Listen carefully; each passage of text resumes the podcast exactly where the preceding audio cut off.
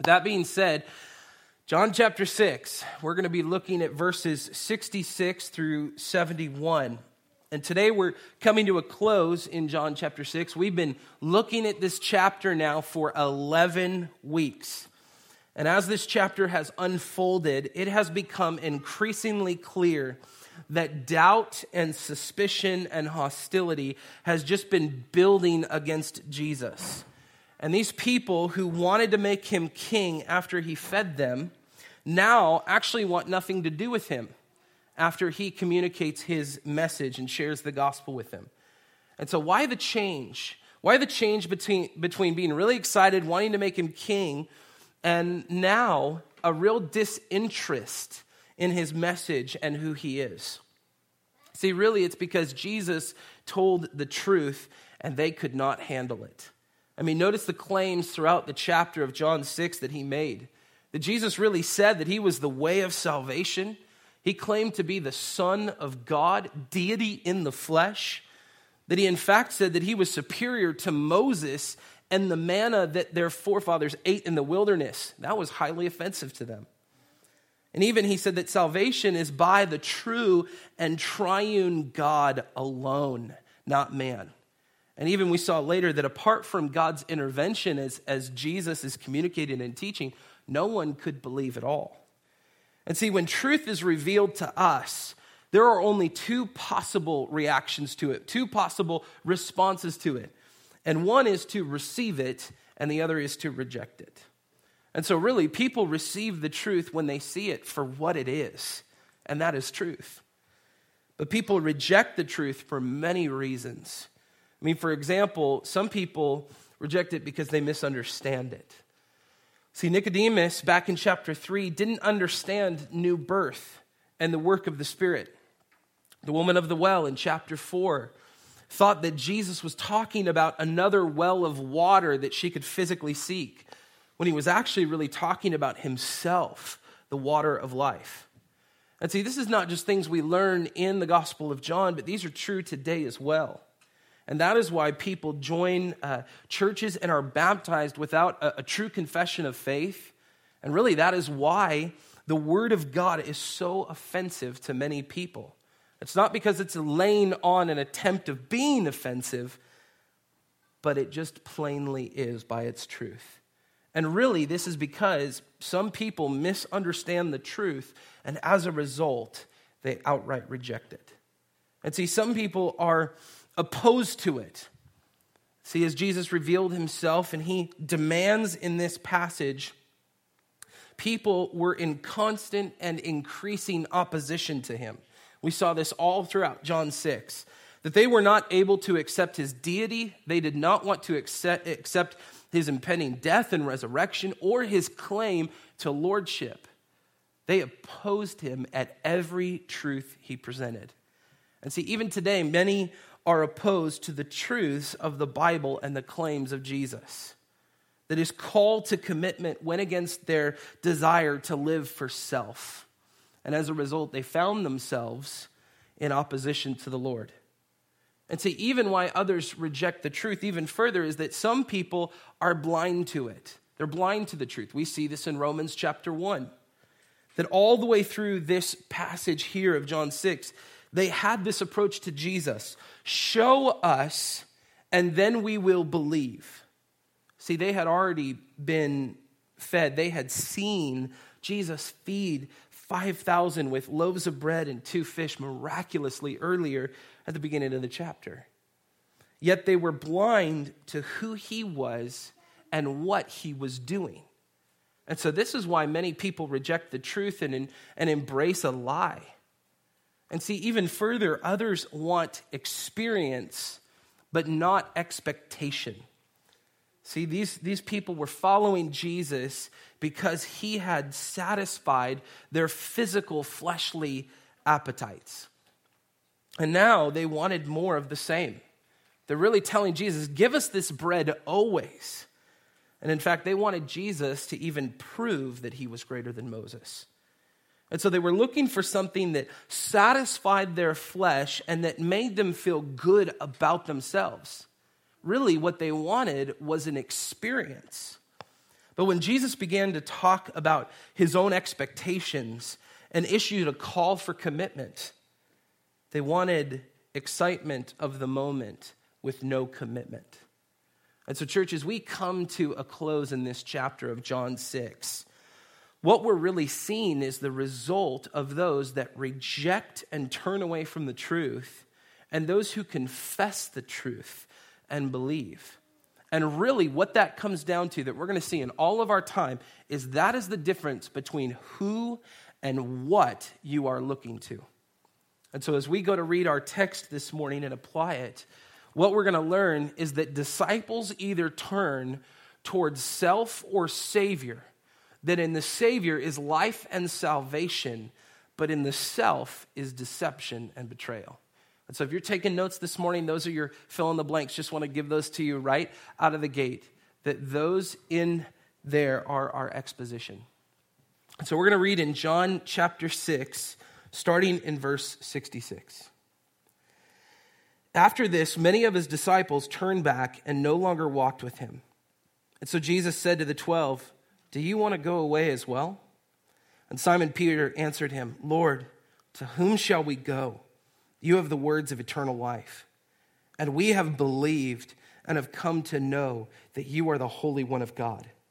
Jesus answered them, Did I not choose you, the twelve? And yet one of you is the devil, is a devil. He spoke of Judas, the son of Simon Iscariot, for he, one of the twelve, was going to betray him. Will you pray with me? Heavenly Father, this morning I pray that as we go to uh, apply your word, God, I pray that we would not look at it as a way of, of hoping it to mean what we want it to be but that God, we would see the, the truth of your word for what it is truth. God, I thank you for the opportunity that we have to gather on your day, to celebrate, to learn and grow, to bring you glory.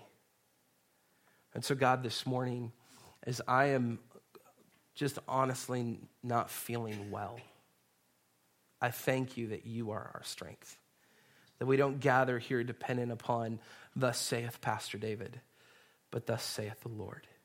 So, God, I pray that we would, uh, in this time, submit humbly and truthfully to your word. God, we love you and we thank you for this time and for the truth of your word. In Jesus' name we pray. Amen. Amen. So, if you remember from last week, we saw that who Jesus was currently dealing with before him are his other disciples who have been following him. And these are the people who have received the, the benefits and really the blessings of his ministry, but now are rejecting the cost of his teaching. And so, this is why John writes in verse 66 that we just read that after this, many of his disciples turned back and no longer walked with him. And so, this is very different than simply a crowd that is listening to a teaching or receiving a meal by divine blessing. These are disciples. These are disciples, and in, and in some way, they have claimed to be his followers. But as verse 66 tells us, the disciples now turned back and no longer walked with him.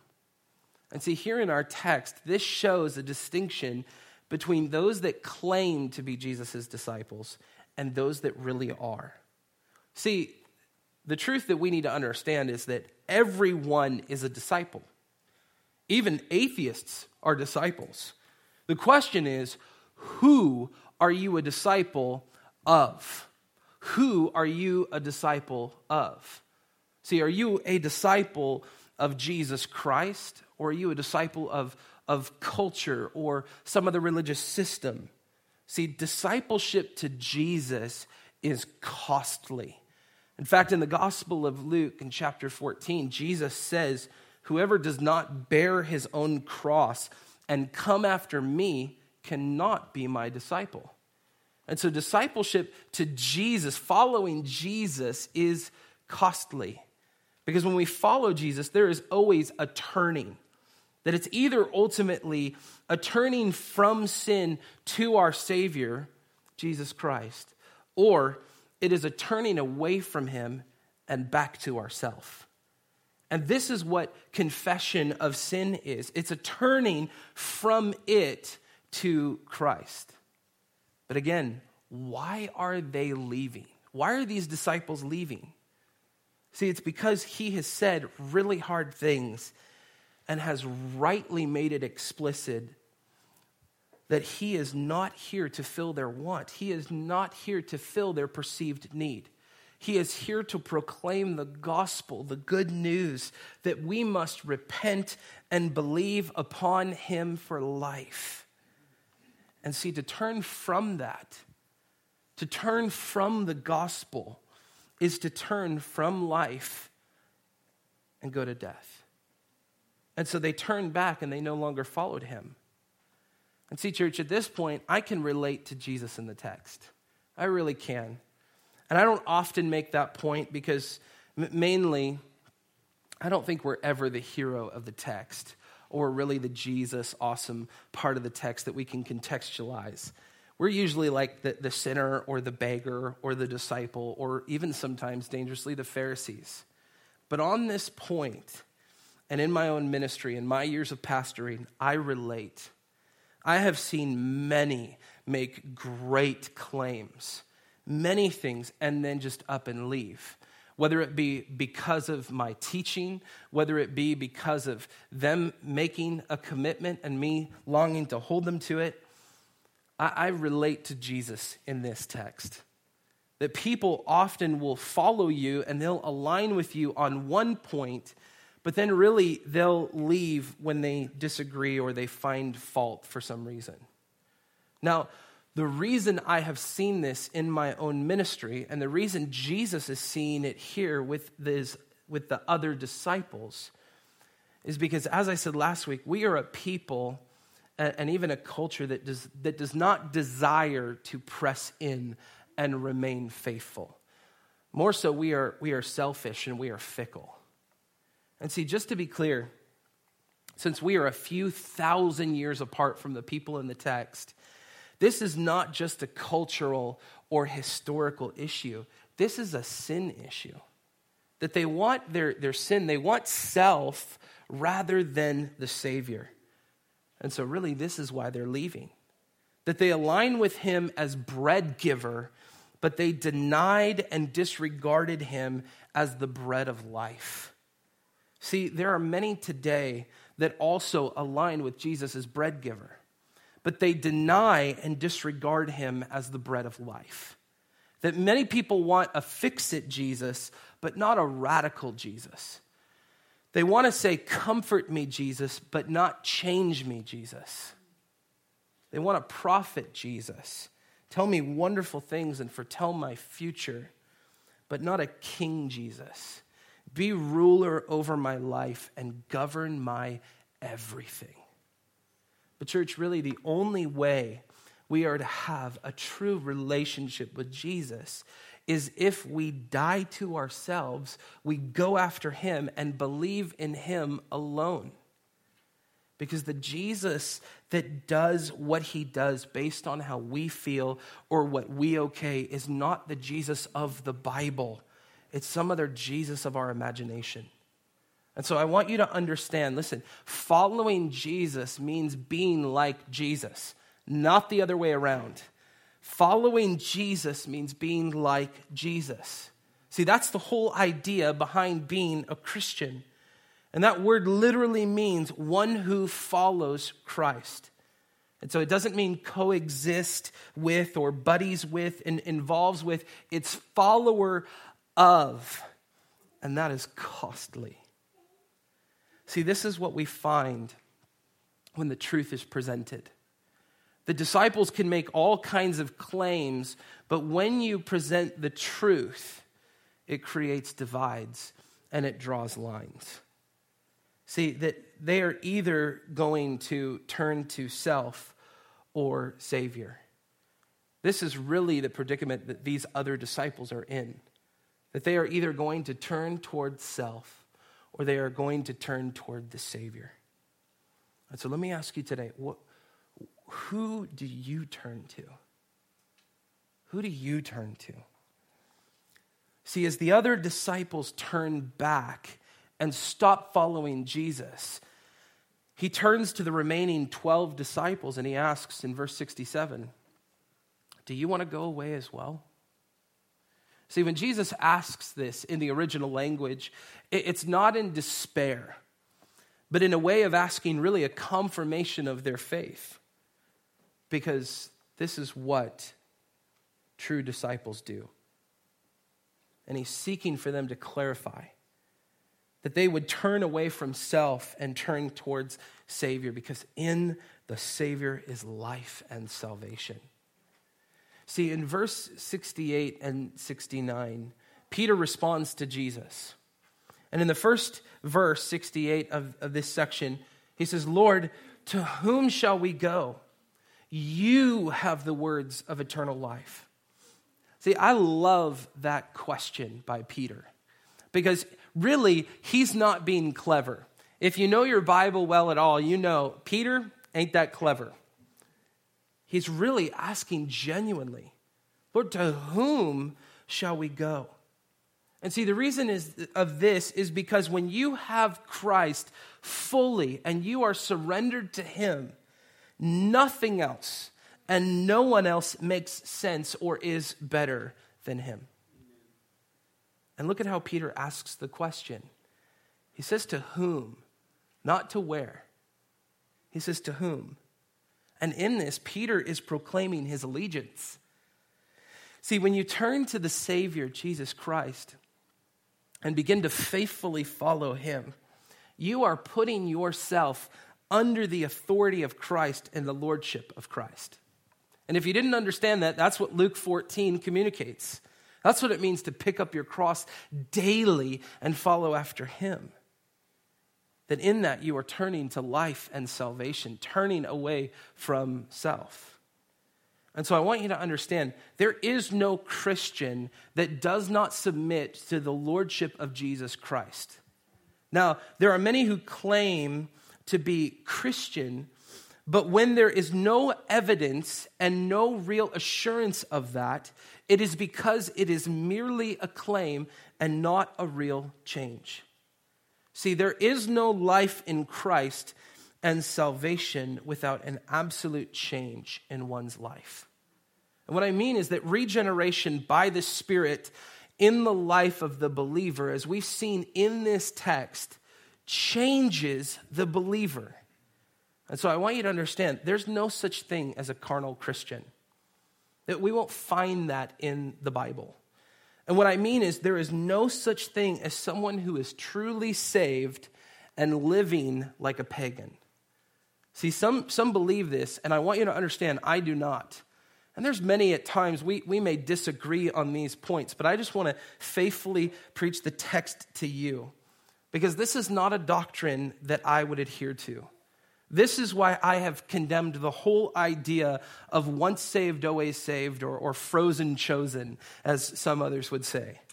But see, what I believe is in the preservation and the perseverance of the saints. And the difference in that is that it is first a work of the triune, true God who keeps us.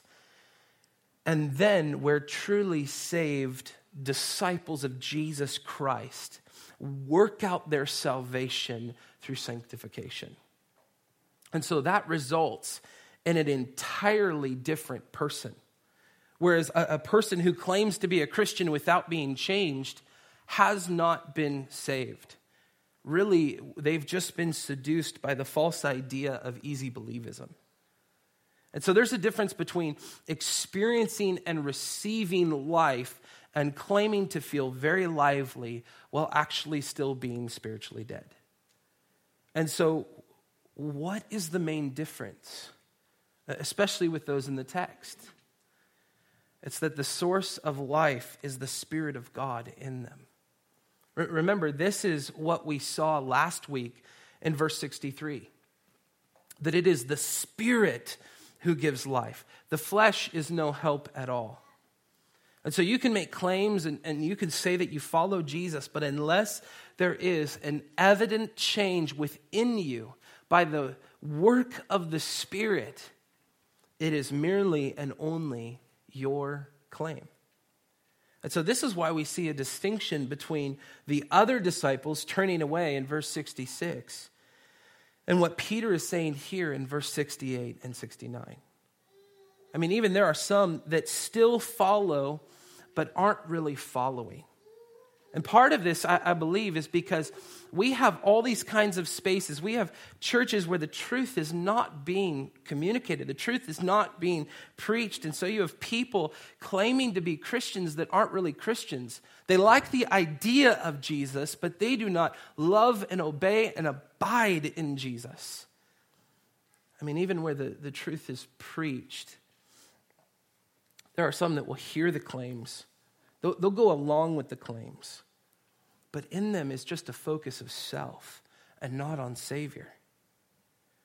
And so there is a, a connection to and, and, desire for his ministry and his miracles of his common grace, but, but not conversion in his saving grace.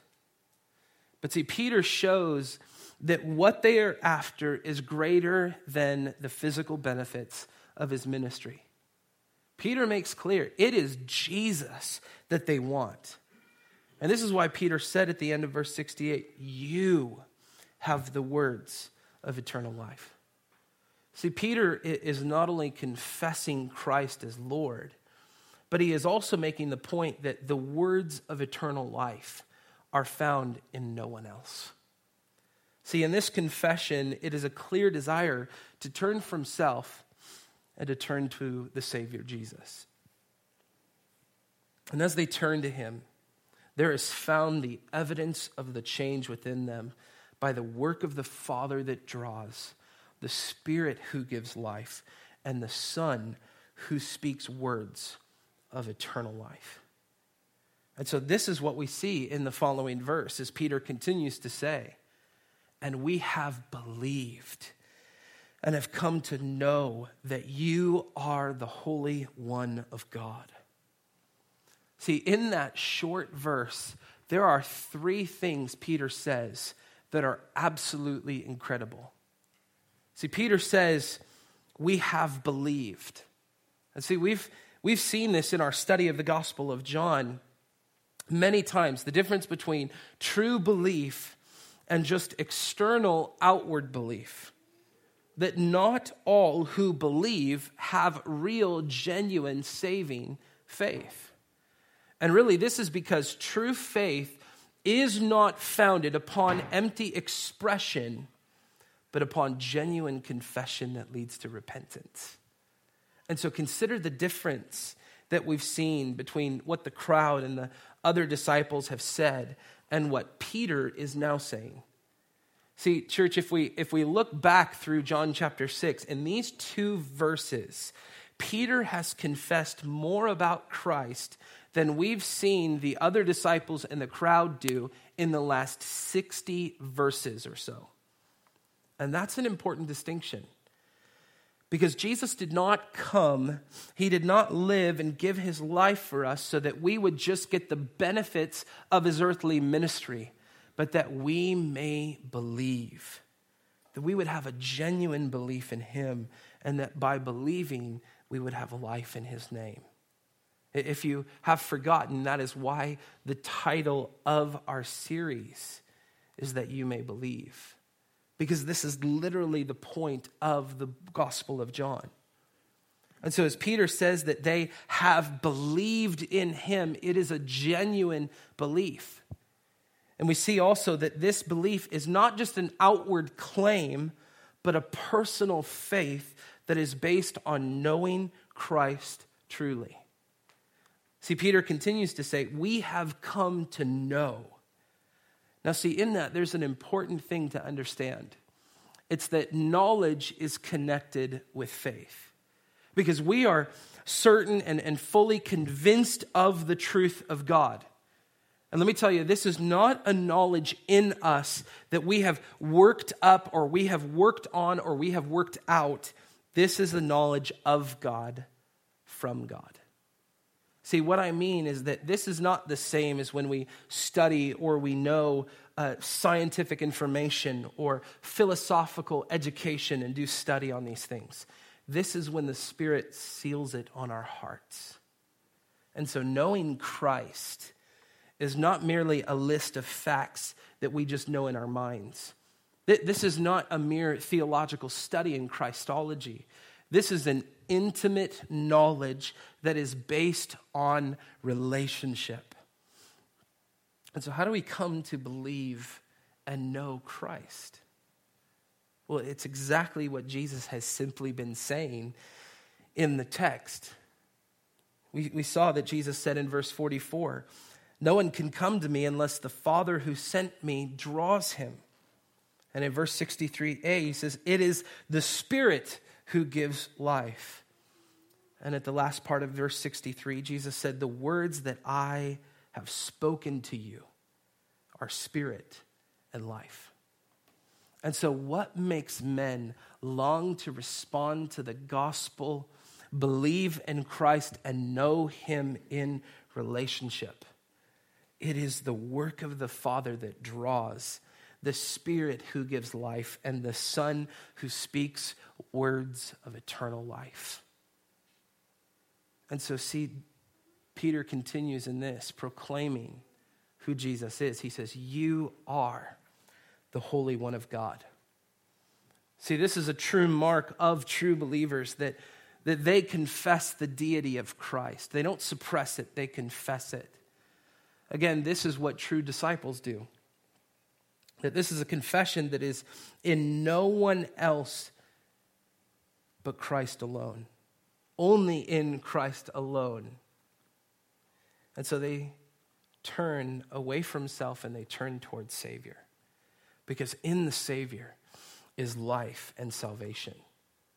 But see, to those who reject the truth, they turn from Savior to self. See, in the following two verses, we find the close to the last 10 weeks of our study in John chapter 6. And honestly, as we look at these verses, it feels weighty. In fact, Jesus doesn't respond to, to Peter's incredible claim as this exciting, good job, disciples, you did it, you made a good choice. Now, he, he doesn't reject or, or disregard this true confession from Peter, but he simply presses on it for the sake of all the disciples. In fact, what Jesus says in verse 70 is in response to the remaining 12 that are before him, and it's very sobering. He said, Did I not choose you, the 12, and yet one of you is a devil? See, in the first part of the verse, Jesus is making a distinction between those who follow closely with him, who have been chosen by him, and those who have followed loosely with him just coming along for the ride. Now, when Jesus says that he chose or elected the 12, he's not referring to the eternal purpose of God. And we know this because it is impossible that any one of those who have been predestined to life should fall away. And so the text mentions Judas. And so we know when Jesus means chosen or election, he's not talking about the purpose of God. But really, here, having been chosen to the apostolic office, it is that Jesus is saying that they really should have surpassed others in devotion and holiness. And so here, Jesus uses the word choose to mean those who are his own direct disciples, his apostles, who he picked and are distinguished from the rest. And see, Jesus has heard the answer given by Peter on behalf of the 12, yet he knew the inner reality of the situation for each one of them. And this church continues to be a, challenge and really a pressing application for us in this whole chapter.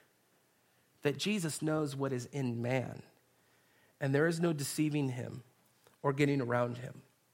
So you can come in here and you can you can deceive me. You can make me think all kinds of things. But that is not going to fly with Jesus.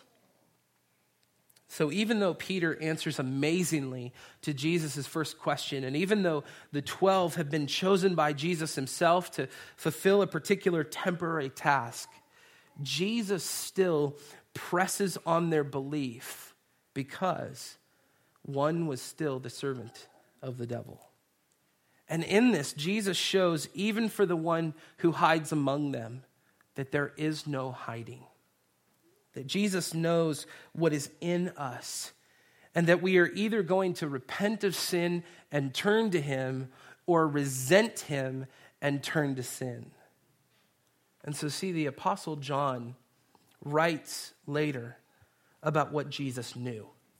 This is what verse 71 says, as John the Apostle writes that he, Jesus, spoke of Judas, the son of Simon Iscariot, for he, one of the twelve, was going to betray him. Now, even though the, he held the office of apostle, it says clearly still that he was a servant of Satan and really would eventually betray Christ to his death. And we find this in Matthew chapter 26. And so, this is why Jesus said in the second part of the verse, when talking about choosing and appointing the 12, that one of you is a devil. See, the reality, church, is that in our own deception, the only one we are deceiving is ourselves. That Jesus knows, that he shows this in his very words to the disciples in this text. And so, what do we do with this? What does this say about our own belief and knowing and confessing? See, what it says is that you can have all kinds of experiences of the Christian faith and not have a true faith that saves. Again, look at Judas. Judas had the best pastor, he had the best leader, advisor, and, or, and even counselor, yet he failed. See, the problem is not ultimately the leadership or the church you go to. In fact, if you're trying to find the perfect church that's going to save you, you are never going to find the perfect church. And in fact, what one of my favorite theologians would say is if you then join that church, it becomes imperfect. That's not what we're to be after. See, if our own attitudes or character doesn't change and our hearts are not transformed by the work of the Spirit, we will remain the same. See, as another theologian put it, Judas chose to follow Jesus. He made his own decision to enter the school of Jesus, and he stayed with our Lord during his earthly ministry for three years. Yet we are told he was a devil. That it wasn't that Judas was genuinely converted and then fell out of grace and was lost, but rather, although he was close to Jesus, he was never a converted man. See, church, this ought to give us pause and cause us to really consider the state of our own souls. I mean, really, think about the text for a moment. What category do you fall into? Is it like the crowd or the other disciples? There's, there's an open defection. Or like Judas, there, there's a subtle de- deception and evil. Or like the final 11 disciples, where there is a firm commitment. See, what we've learned over and over and over again in this chapter is that deserters grumble while true believers trust. That deserters rely on self while true believers rely on Jesus. And finally, that deserters start strong, but true believers finish strong. Again, notice that all the people who left were considered disciples. That they followed Jesus, but when things didn't go the way they expected, when things didn't go the way they wanted, they left. But the 11 of the 12 remained faithful. That these were men who would go on to be martyred for the faith. And then we see in verse 70 through 71 that we are reminded about Judas. That of the 12, only he would later desert. And see, this even reminds us further that deserters don't all desert at the same time. That in fact, some wait longer and actually become traitors. that all throughout history we see this pattern of starting strong and deserting later. We see this pattern, but the rest of the 12 finished well. They witnessed the resurrection. They saw the Holy Spirit come at Pentecost. They spread the truth of the gospel. They watched as the church grew throughout the Roman Empire. They paid the price of martyrdom for the faith. And as a result, their legacy lives on in the church today. That they finished well. See, ultimately, deserters have no resources to draw on but their own. That this just leaves them bitter and disappointed and frustrated. But true believers of Jesus walk in true belief. They walk faithfully in true belief. So let me remind you of something. True belief doesn't have it all figured out. True belief doesn't have all of the questions answered. True belief simply and genuinely comes to Jesus and says, To whom should we go, Lord? See, if we left from this spot right now, the question now is, To whom else would we go? See, true belief is where the believer says, There is no one else, and there is nothing else for us to turn to but you, Jesus. That we trust in you alone. That, church, is true belief. And so, just looking again at the text, are we going to walk away like some of Jesus' disciples did? As we saw last week in verse 60, saying, That was a hard teaching. Who can hear it? Or are we going to respond like Peter did in verse 68 when he said, Lord, to whom shall we go? Jesus, you have the words of eternal life. See, there is nothing else in life that will satisfy or save. Only Christ alone will. And to believe in him is to live in him alone. Because really, church, those who believe in Christ are those who have confessed him, those who repent of sin, those who know him, and they are those who turn towards Savior. And so this morning, as we have looked at this chapter over the last 11 weeks, I just want to leave you with this question that we've been considering through this chapter. And that is Are you genuinely seeking Jesus? Again, remember, you can, you can fool me. You can do a great job by all appearances, seeming like a great little Christian. But if we do not have relationship with the Lord Jesus Christ, then we will go to whomever we feel like and try to find eternal life in whatever we think is best.